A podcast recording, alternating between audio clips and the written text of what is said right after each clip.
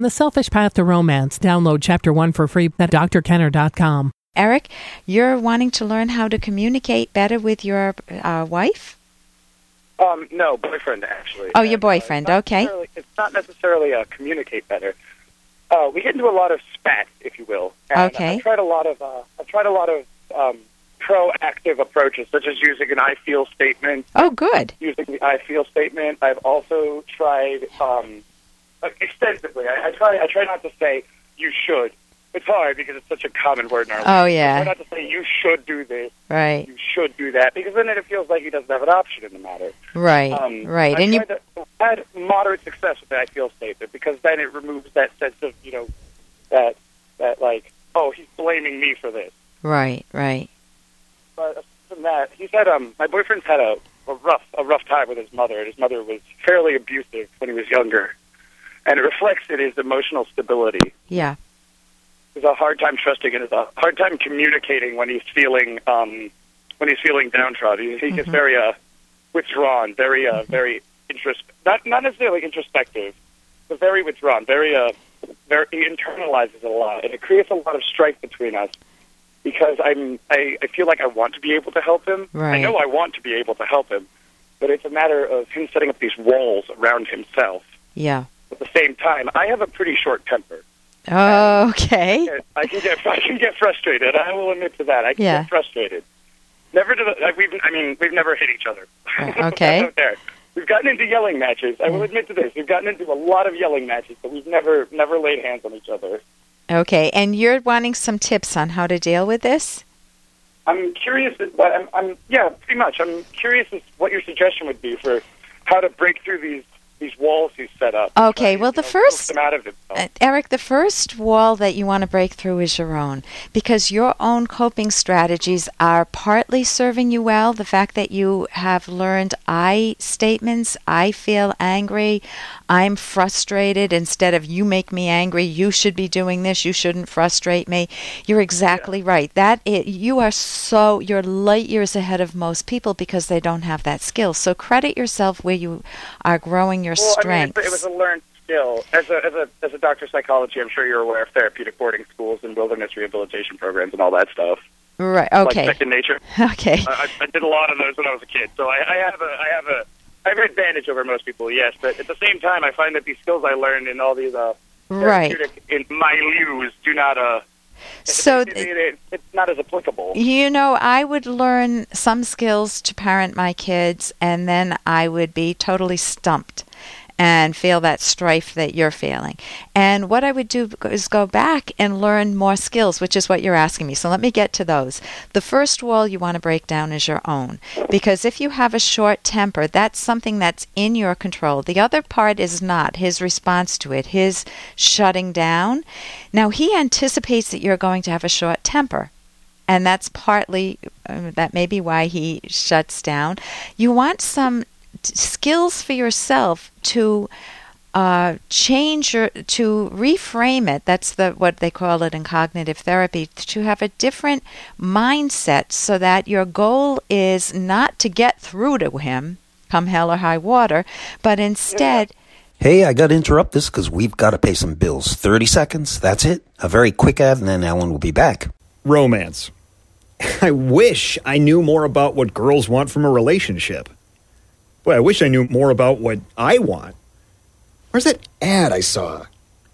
Here it is The Selfish Path to Romance, a serious romance guidebook. Download chapter one for free at selfishromance.com and buy it at amazon.com. Huh. The Selfish Path to Romance. That is interesting. your goal is not to get through to him, come hell or high water, but instead to try to reach his mind in a way that's open to you. That's a different framing. If I say I want to reach my husband's mind and I can see he's very busy right now, or I can see he's hurt and this is not, is this the time to reach his mind or not? Asking yourself that question can go a long ways. I mean, also I've tried um I've tried um you know the whole um rem- remove and remove yourself from the situation, then approach it again an hour or two later. So Right. We've both had time to calm down. I'm pretty impulsive too. I can admit to that. But So then you want to trouble- I have change that within yourself. that. You know, I wrote a, the, a romance book with Dr. Ed Locke, The Selfish Path to Romance. And we talk about how number the reason we call it the selfish path, eh, path is guess in order to have a loving relationship guess whom you need to make lovable first Yourself. Yourself, yes. So we don't mean selfish in the traditional sense of run roughshod over somebody. We mean you need Oh, to yeah. learn how to make yourself lovable. And if one of your tendencies is to roll your eyes or to scream or yell or say, I've had just about enough of this or whatever your all what- those, yeah, yeah. all those passive responses. Right. make What, set up whatever those, whatever you do there, if you can instead journal your feelings privately for yourself, or give yourself some better role models or some skills, there are wonderful skills to deal with short tempers or anger. And uh, basically, you need to have a different monologue inside your own head than the one you've been having. Because if you're saying, I'm not going to let him do this to me anymore, he better open up. Listen, if he wants this relationship, it's over if he doesn't open up. I can't take it any Yeah. longer. You're, notice you're escalating. Right, and he's going to read your body language too. The thing about communication is, and you know this, Eric, that we read body language much quicker and we believe it much more than we believe the words. Believe words. You're right. If I say to you, "I'm Yeah. sorry," you already know just from hearing, "I'm Yeah, not sorry." what to do. Right. So th- if you re- reframe it as I want to. He is a partner who I'm investing a life, possibly a lifetime with. Is that the case? Is this a romantic partner? Yes, he is. I've Okay. been dating him for. I've been dating him for two and a half Okay, years. I would re- terms like twenty years. You know, I would recommend my book, and you can go to selfishromance.com. I would recommend it, even though it's for heterosexual couples. We do put a note in it that it also applies to same sex couples. You know, the principles of romance are the same, the principles of communication I are. it's, it's the principle of Right. interaction is the same. Right, right. now the sex may differ. man, The sex does differ, uh, but we'll, we'll come. So if you're, you need to ask yourself: Is this a good time to reach my partner right now? What do I want to tell him? What are the best ways to reach him? If I don't know the best ways to reach him, can in a in a time when we're both feeling calmer, can we have a talk about? uh, what I do that's irksome to him, that's bothersome to him, and what he would prefer that I do? And can I let him know how I feel about his shutting down when we're in a calm mood and what strategies he would like me to use? Because one of the keys with good communication is knowing the person you're talking to. One person may need silence for a half hour or a day, another person may need to talk right away, and you need to work things out so that there's a good pacing in the relationship. And you can talk about each of your walls. You can talk about better strategies. You can talk about how you've coped with things better.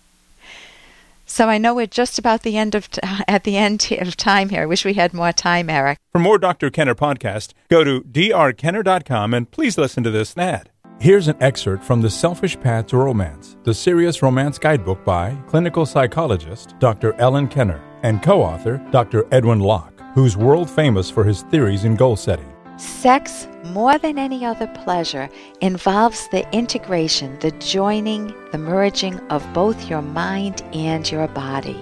There are pleasures that involve mainly the mind, such as intellectual achievements or contemplating a work of art. And there are pleasures that are primarily physical, such as a good workout, a massage, or a hot bath. But more than any other pleasure, sex involves you as a whole person, combining both conscious and physical sensations. Romantic sex is the most intense pleasure a human being can experience. You can download Chapter 1 for free by going to drkenner.com and buy it at amazon.com.